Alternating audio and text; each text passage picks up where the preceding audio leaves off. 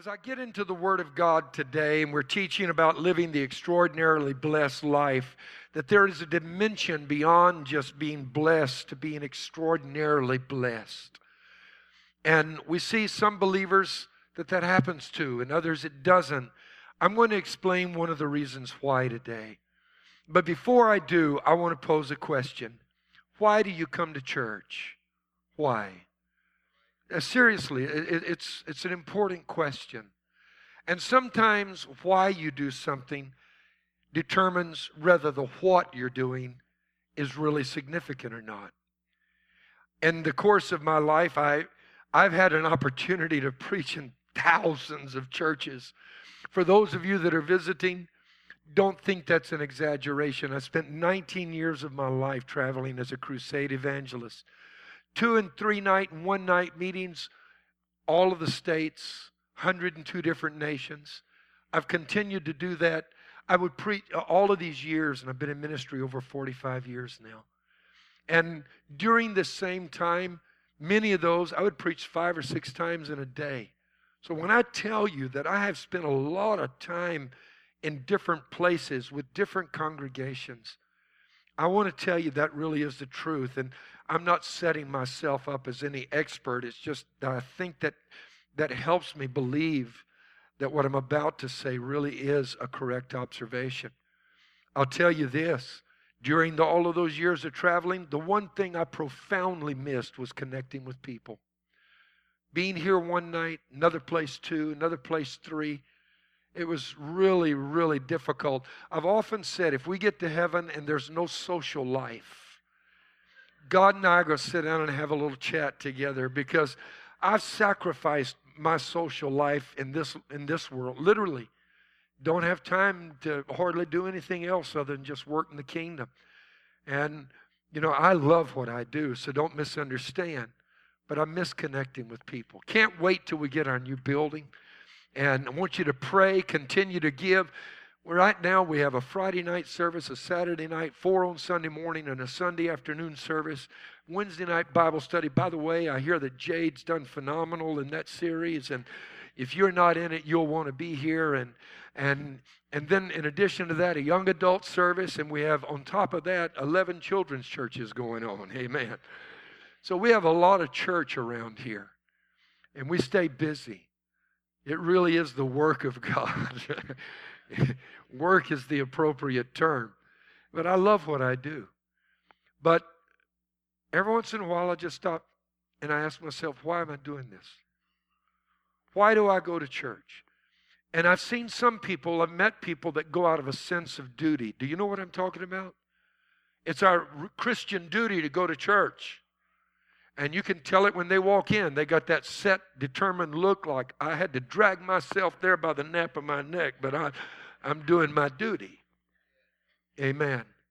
Others out of a sense of obligation. Maybe there is in that a certain feeling that they need to be reciprocal, and I'll explain. Many times people come to God during enormous crises in their life. And so maybe a child was in a hospital, or there was an emergency in a family, a wife or husband got a bad diagnosis. And someone from the church, maybe a pastor or church member, came and ministered, and now that God turned that thing around as an expression of their gratitude and thankfulness. To be reciprocal, they go to the house of God, and that's commendable. But there's also the fact that exists that many people who come to church actually are still in a state of need in their life. And just last Sunday, uh, as I was coming in one of the services, a gentleman stopped me in the hall. Brother stopped me. He may even be here in this service. He blessed me so much. I was racing between services, and they were waiting on me here. And um, he said, "Can I take a, a moment and just talk to you?" And I said, well, he said, I've got a story. It's something I want to share with you. And I said, I'd love to hear it. I won't have but just a couple of minutes. They're waiting on me inside, but I'll stop. And, and you know, I knew they were waiting. But when he told me his story, it made me realize how much, again, I miss connecting with people to hear their stories. I can't wait till we have a building big enough that we won't have to have all these services and I can take the time to meet with folk in between services, you know, and just get to know people again. I miss that. I really miss that.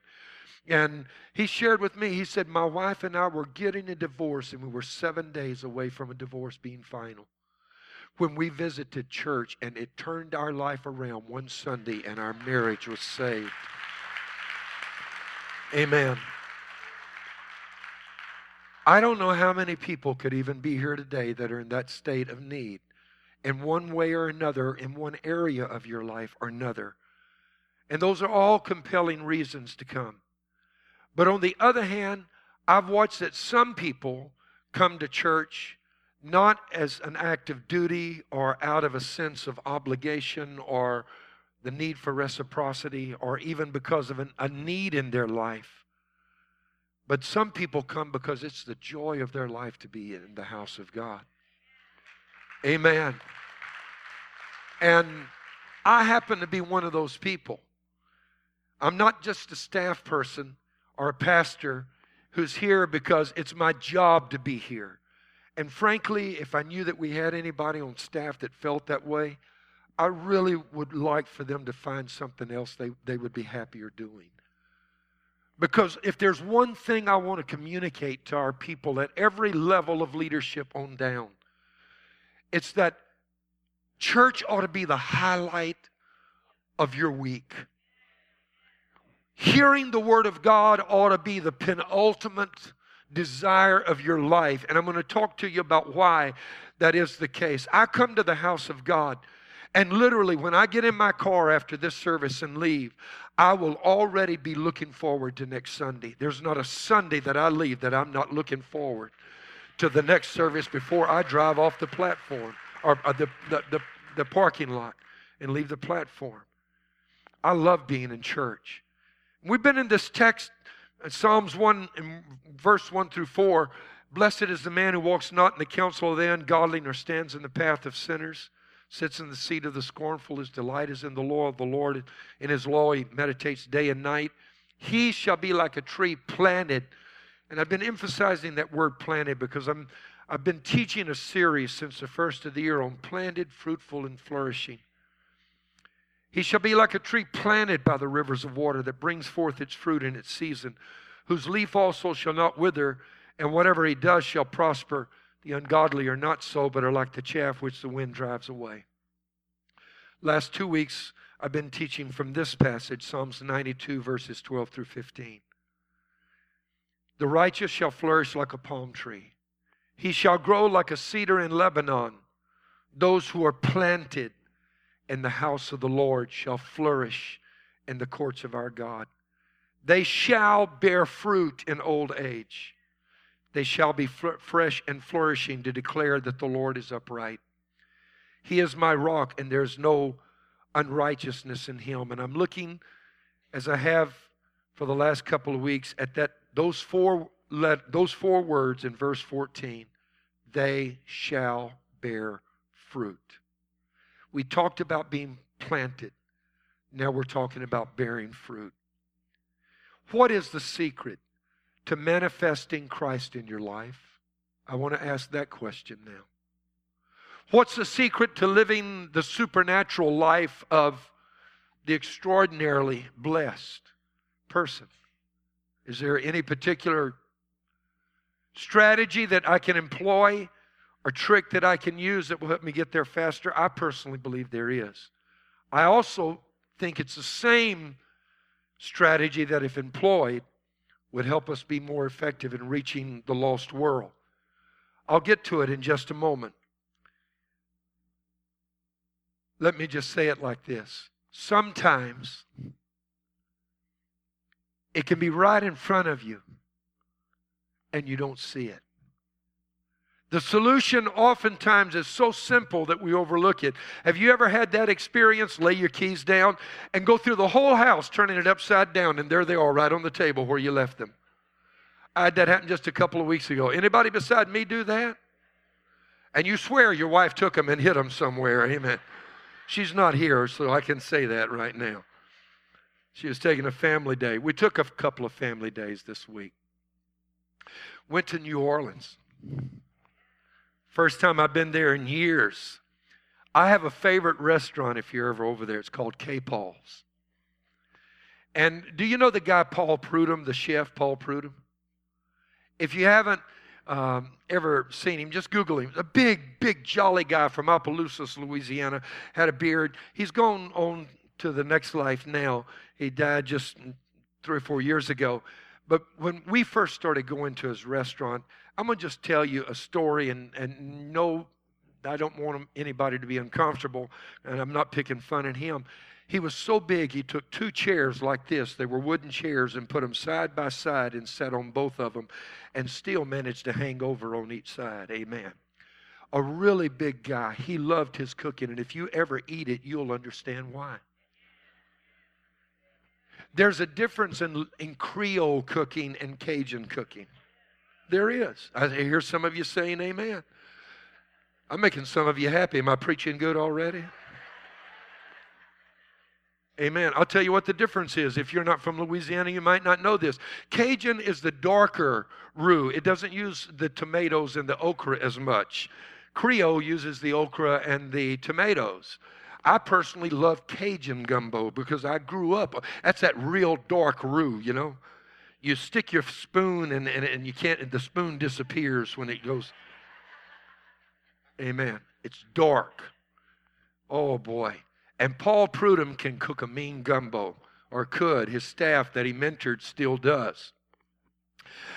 Now, we were sitting there at his table, enjoying, yeah, you got, got it right, gumbo. I have a granddaughter that's an incredible gymnast, and she is with a, a, a group of um, competitive cheerleaders, and she's at a point now they're going to have to transition her to another team that's, that's more advanced because she is unbelievable. And they were in a national competition in New Orleans this weekend. That's what that was all about. And so the family asked me to come in a day early and go down there, and that's what I did. And uh, I didn't need to have my arm twisted to ask to go. It's been years since I've been there. And I thought one thing they said New Orleans, New Orleans equals Paul Prudhomme's to me, a K Paul's. And so it's on Chartres Street. I went down there and I absolutely had the time of my life and came back yesterday. But while I was there, I not only got to enjoy good food, but it dawned on me I haven't told you a good Cajun joke in a long time. And since that's my culture, right? Boudreaux got a letter in the mail. And it was from his mother. And he opened it and she said, Boudreaux, Sha, I done got bad news for you. Tree of your best, not three, tree of your best friends just died. Yesterday, your friend Thibodeau and four of your other friends went riding in the back roads, and Thibodeau was driving, and one sat in the front with him, while the others sat in the bed of the truck behind the cab. Somehow, while he was driving, he drove off the road, and the truck ran into the bayou. Luckily, Thibodeau and the passenger were able to escape the sunken vehicle and get to safety. Sadly, Boudreaux, I have to inform you the other tree in the back were not so lucky. They couldn't get the tailgate down.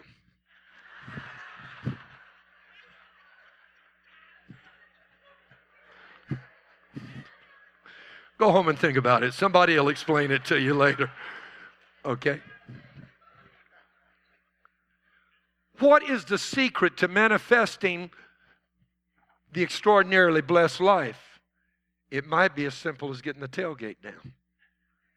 I want to talk to you today, part two, the potential in a seed. Father, speak a word to us right now that will transform us, that will cause everything that consists of your kingdom and your desire for our lives to grow within us. We ask in Jesus' name. I want to begin today by pointing out that everything that is great in life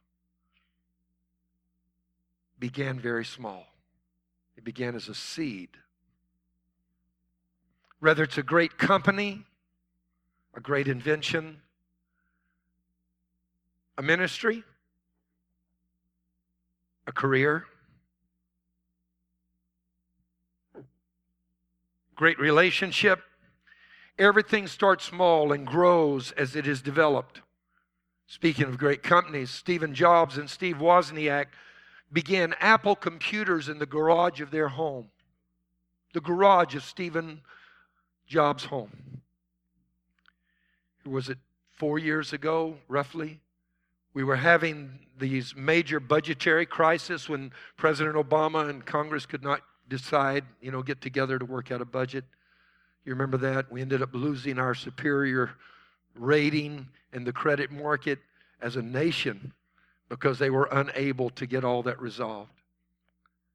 And as all of that was being played out, and we were hearing about it every day in the news, you might have overlooked an announcement that they made about Apple computers. From its small, ignominious beginning in the garage of Stephen Jobs' home, Apple computers had grown to such a place that at the same time we as a nation were struggling with our budget, they had more cash reserves on hand than the entire federal government did of the 50 states of the United States of America. Huge. Didn't start that way. Many of the great things in life, many of the great things in your life start out with just a little seed. It might be like an idea. That's what Stephen Jobs and Steve Wozniak began with, just an idea. It could be a relationship. It begins small. A glance across a room, an introduction, a chemistry, an awareness that there, there's something meshing here and what determines whether it grows beyond that or not, or is just a hello, how are you? My name's so and so. Great to meet you. See you around. And whether it moves from that or beyond that to possibly a relationship that ends up in the covenant of marriage is all determined by how that seed of that initial meeting grows. Same thing is true with a career your education begins very small, a class, the job that maybe you're extremely good at right now. My guess is when you first began, you're like everybody else, you were all thumbs, didn't know your way around. Small things often characterize the beginnings of things that become great later on. I think of the kingdom of God. It began in the least impressive manner that you could possibly imagine with an itinerant preacher that in his entire life never traveled over 400 miles away from the city of Bethlehem where he was born. Most people, that blows their mind to know that Jesus never traveled over 400 miles away from where Mary gave birth to him. And Jesus one time asked this question, Mark 4 30 through 32. To what shall we liken the kingdom of God?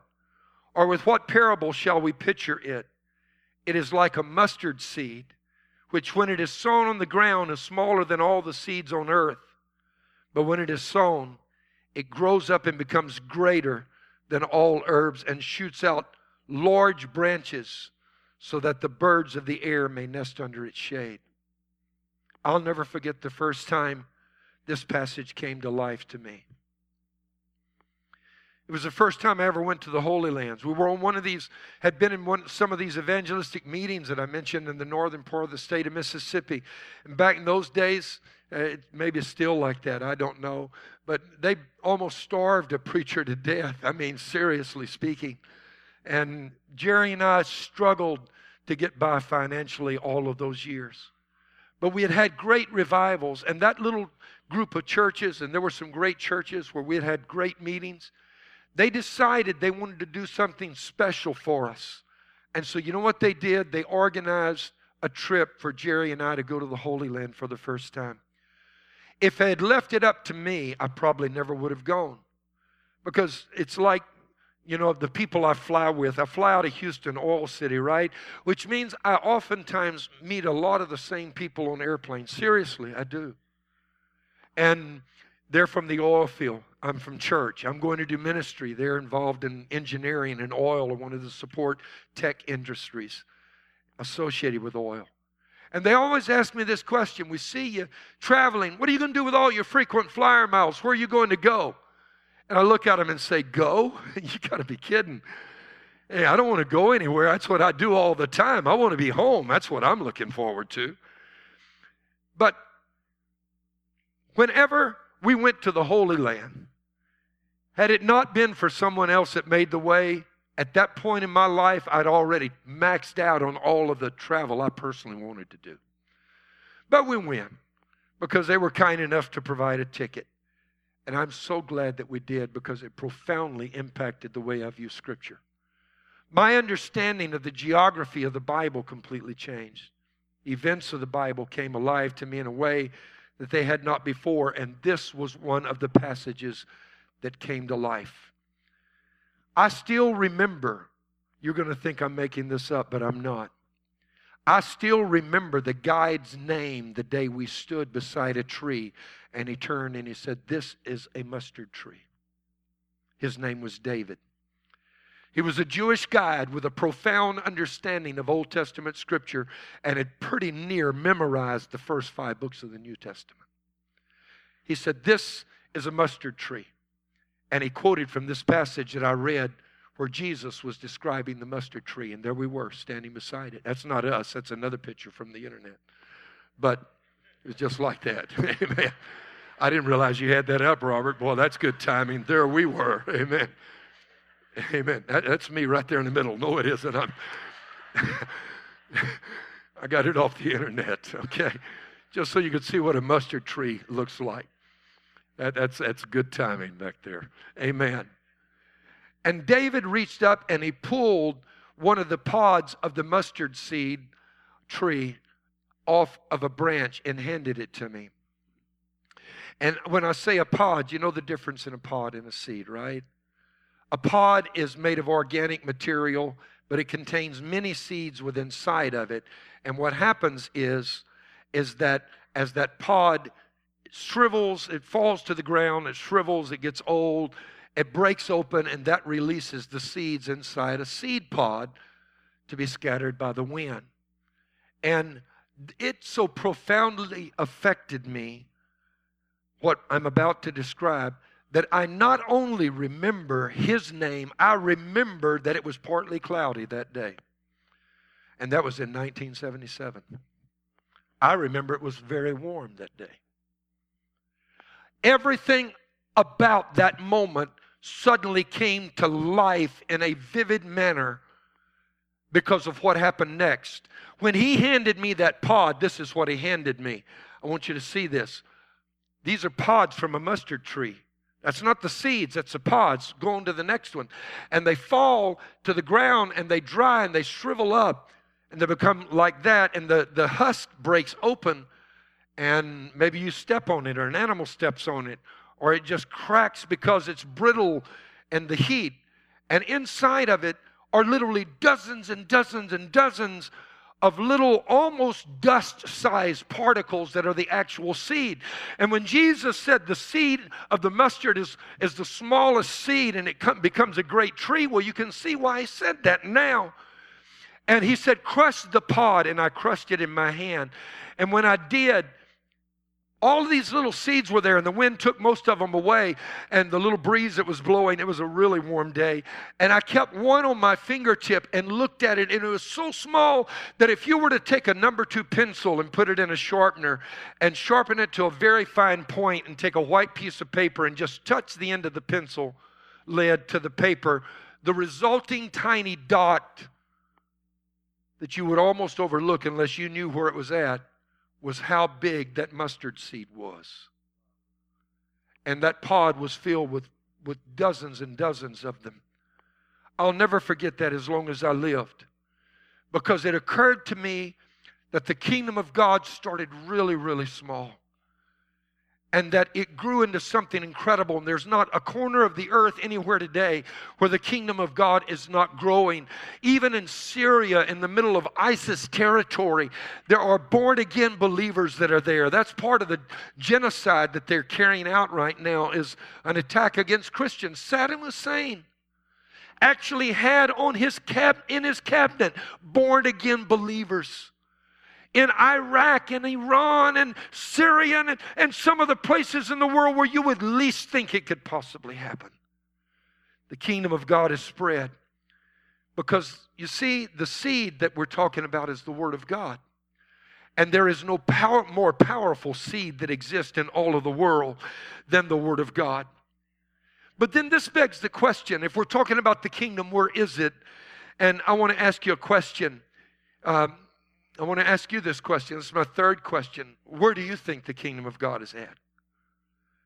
Yeah, I'll give you a hint because we often indicate that we don't know by the way we answer that question. I hear people say, I'm in the kingdom or we're in the kingdom. No, you're not in the kingdom.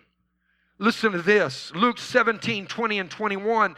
Now, when he was asked by the Pharisees when the kingdom of God would come, he answered them and said, The kingdom of God does not come with observation, nor will they say, See here or see there. For indeed, the kingdom of God is within you. You're not in the kingdom, the kingdom is in you. I wish I could hear somebody say amen right now. And its growth within our lives depends upon what we do with the seed that is planted within us. Seed and how it produces a harvest is one of the greatest miracles of our world. A seed will literally remain a seed forever. It won't ever be anything else but a seed. It can go into dormancy. That's what science calls it. A seed can literally hibernate, it becomes dormant. And yet, locked inside it, century after century after century, is all of this potential. And that's what I'm talking about the potential of the seed. Locked inside of the promise that God has given you, though it may be dormant right now, there's incredible potential. If you've got the Word of God in your heart, it literally has the power to become like that tree that you saw a while ago. One little promise, and our thinking about that is I think maybe a little bit off base. We think I need to I need to get another promise. No, the one you got is all it takes. Amen. But I'm going to show you something in just a moment. And I'm not talking, I'm not denigrating getting additional promises, but but look, God has set this thing up. The economy of life is set up by God in such a manner that he deliberately selected the methodology of seed to ensure the multiplication of living things. God chose that. Look at Genesis 8 and 22. God speaks to Noah while the earth remains. How long is it going to last? While the earth remains.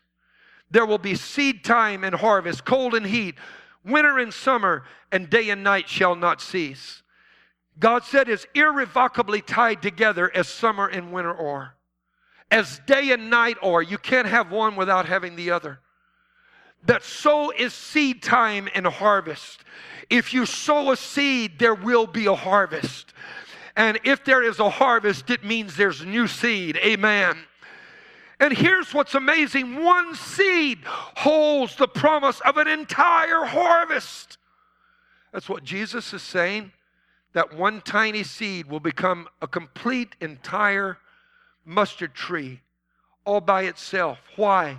Because it contains all the DNA necessary to completely reproduce everything that gave it. Amen. Look at an apple tree, for example. A single apple seed can recreate a complete and entire apple tree. One apple seed can do that. A single apple tree that is grown commercially, maybe not the one in your backyard, all right?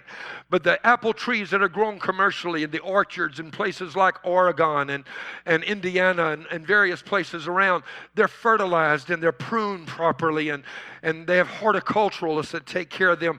And the average apple tree can produce 1,200 apples in a season. Do you know that an apple tree, an apple rather, contains a number of seed pods within its core? Most of you might not have realized that's what those are. And that the average pod contains one to two seeds. The average apple will have between five to ten seeds in it. Five to ten seeds.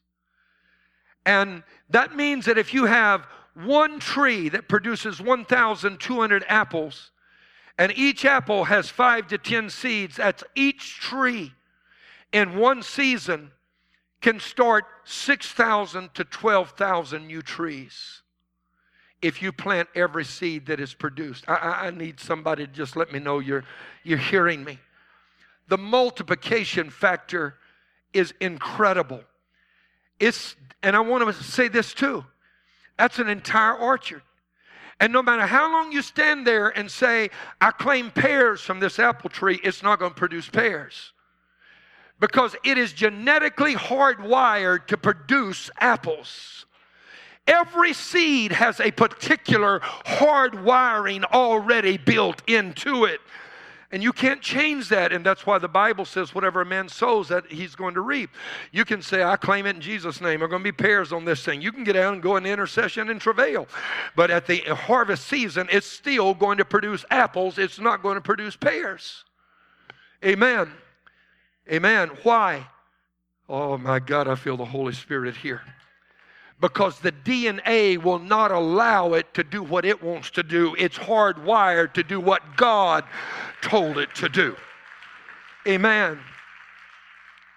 It's been programmed in advance by God when God gives you a word, that word may be very small, but that's really all you need for a miracle to happen because the very word God spoke to you is hardwired to ensure that everything God said comes to pass in exactly the way that God said it. All you have to do is cultivate an, a proper environment for that seed to begin to grow in your life.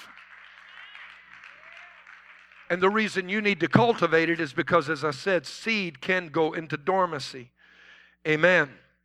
Just as a seed is pre programmed with everything it needs to become what it's supposed to be, the scripture tells us the Word of God is the seed that exists in our lives, that is the root or the foundational cause for which the effect is the birth of the kingdom.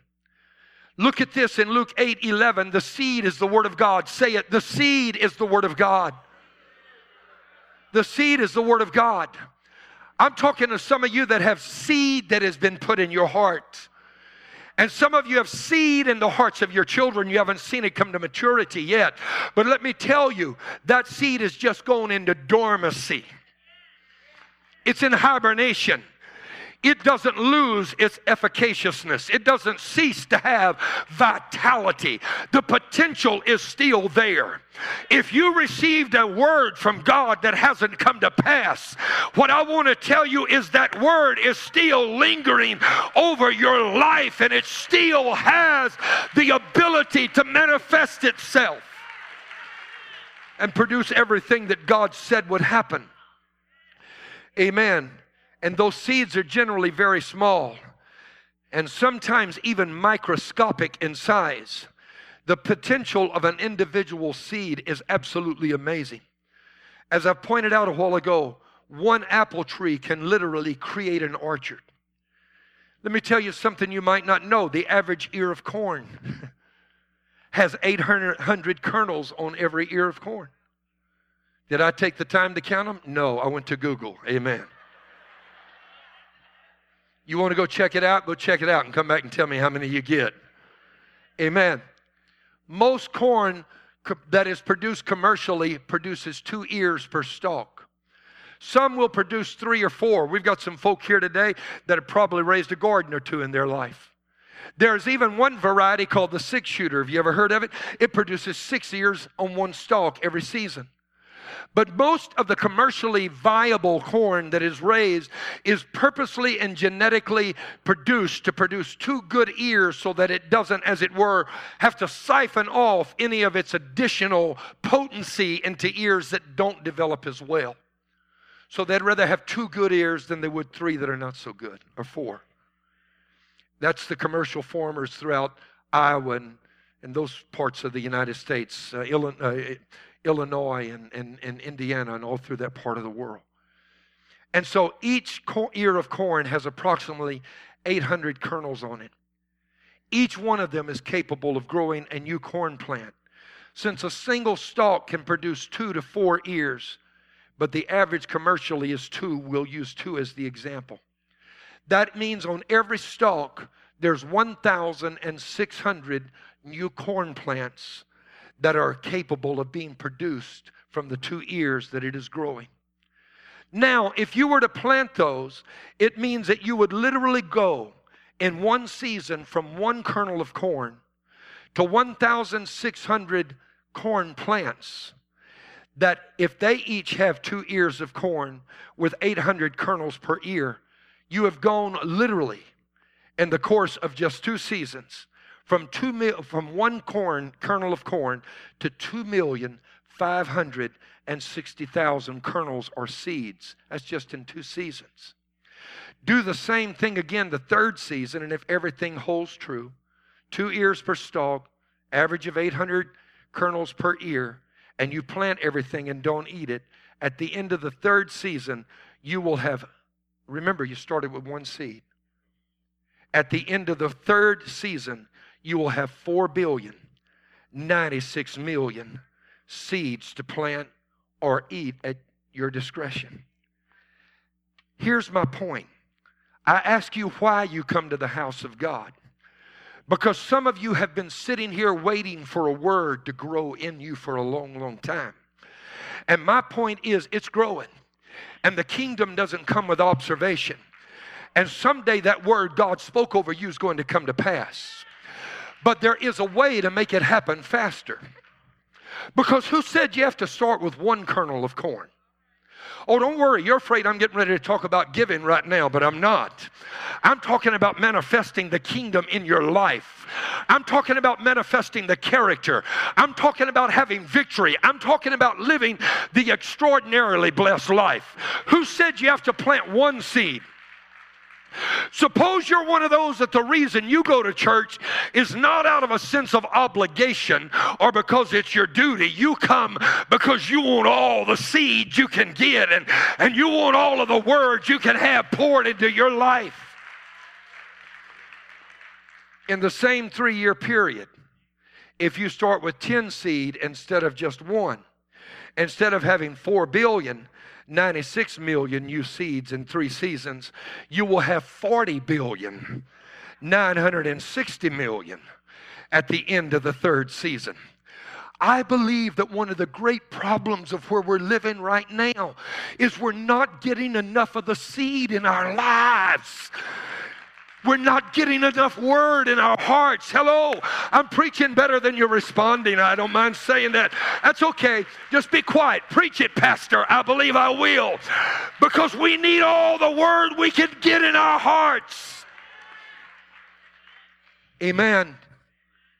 We, if we're going to manifest the promises of God, we need as much of the word as we can get because the word itself never loses its efficaciousness or its vitality or its viability. Look at this 1 Peter 1 and 23. We have been born again, not of corruptible seed. Say it with me, but of what? Incorruptible. Through what? The Word of God, which does what? I need somebody to say it lives and abides forever. One seed in your life can have immediate effect. It can cause enormous transformation. Many years ago, in this church, we had a singing group come that was really popular back in the day, and now they're older, and I think most of them are retired. I think the group is still around, only it's young guys in it now. But um, the group was the, the Imperials. James, you remember, what was the guy's name? You remember the, the big Indian fellow? Amer- Armand Morales. Amen. Boy, that guy could sing bass. He was one of the founding members of the group. And they had a song that to this day is still one of my favorites. It, the song goes like this Praise the Lord. He can work through those who praise Him. Praise the Lord, for our God inhabits praise. Wow. They had a young guy singing lead for him because the, the original lead singer had retired from the group. As I mentioned, they were getting up in years now. And this young singer was from Russia, and he shared the story of how he was converted. His family was raised in communist Russia as atheists, but his grandfather was walking home one day in the snow and he saw a piece of paper and stopped and picked it up and put it in his pocket. It was a page from a book, and books were scarce during that time in communist Russia. And he brought it home, and it turned out to be a page from the New Testament Gospel of St. John. And it had on it John 3:16. And his granddad that beat his family was a drunk and an atheist read, For God so loved the world that he gave his only begotten Son, that whosoever believeth in him should not perish, but have everlasting life. And he asked God, Did you mean it? And God gave that man a personal encounter without anybody else around to even guide him, and he got saved and became a preacher of the gospel and spent, if I remember the young man's testimony, over 12 years of his life in prison for preaching the gospel. And his son had a son that immigrated to the United States and joined the gospel group that I just mentioned. I was standing at the gate this past week in Africa getting ready to catch the plane, and it humbled me. And forgive me, but if I get emotional, but it profoundly moved me. The man next to me and I began to talk. And he was an outgoing fellow, a likable guy, and, and we engaged in conversation. We were a half an hour late boarding the flight, and there had been a mechanical problem, and so he and I spent some time talking. Turned out he was in Africa with Wycliffe Bible translators. And he was returning from the Democratic Republic of the Congo. And he shared with me there are over 600 tribes with their own language that have no Bible, and he was just returning with a group of people, and they had finished the translation of the New Testament into a Bible for one of those tribes. And the people that were traveling with him were people who had given and contributed money for the project. And so they had a, a big dedication of the Bible and they'd given it out throughout the villages. And, and people were rejoicing. We've got the Bible, we've got the Word of God. And, and he shared with me, he said, the story of how the Bible changes lives is incredible. He said, one of our, one of our stories, he said, comes out of Red China, where there was a man in communist China that was arrested and put in prison for years. And while he was there, he was an atheist now. But of course, he's heard people talk about Jesus and this crazy group of people, Christians and so forth. While he was there, he did something to anger one of the guards, and he was assigned the task of cleaning the officers' toilets and the officers' quarters as punishment. And I'm not making the story up. And I stood there and tears welled up in my eyes. I'm going to tell you something that's really graphic, but I want to be as discreet as possible because it's not my intention to, to try and use any shock language here. But he said, the man noticed in the toilet that there was a sheet of paper that the guards the guard used when he went to take care of himself in the bathroom. It was wadded up and dirty. And it was his job to collect all of the refuge and then make sure it was disposed of and, and properly burned. And he looked at it and he saw the, the name on the piece of paper Jesus. And he had always been curious about Christianity. And he reached into all of that and pulled it out and washed it and put it in his pocket and took it to his bunk and hid it in his cot. And the next day, and he was assigned this task for several weeks, his punishment. And he went and every day, there, he would find a page of the Bible And what had happened was the guards had confiscated a Bible from a believer that they had found that was a Christian, put him in prison. And the man had tried to sneak his Bible into the prison, and they had taken it away, and they were using it for tissue paper in the bathroom. And the guy went to the head guard and he said, Could I have this job all the time? And they looked at him like he was crazy and said, What do you mean? He said, I want to clean the toilets. I promise I'll do a good job. And every day he would wash the pages of the Bible and hide them in his bunk. And in that manner, he managed to get most of the New Testament. And he became born again and gave his heart to God.